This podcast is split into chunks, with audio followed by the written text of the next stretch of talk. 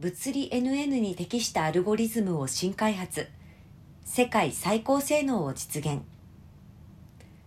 産業社会 DX に資する高度な AI 技術。その基盤となる深層ニューラルネットワークでは塩酸量増大に伴い所要電力や計算時間が爆発的に増加しています。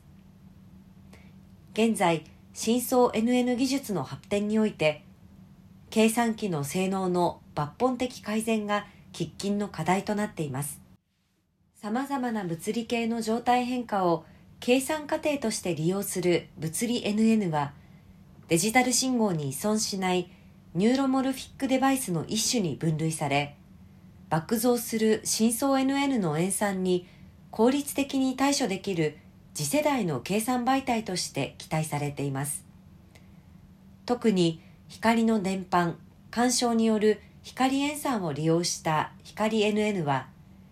低消費電力かつ大幅な高速動作が可能だとして注目されています深層 NN の学習では誤差逆電波法と呼ばれるアルゴリズムが用いられます。光 NN など物理 NN に同法を適用するには、物理形状に構成された深層 NN の情報の把握などが必須で、より複雑な学習計算が要求されます。よって、物理形状での実現は困難とされ、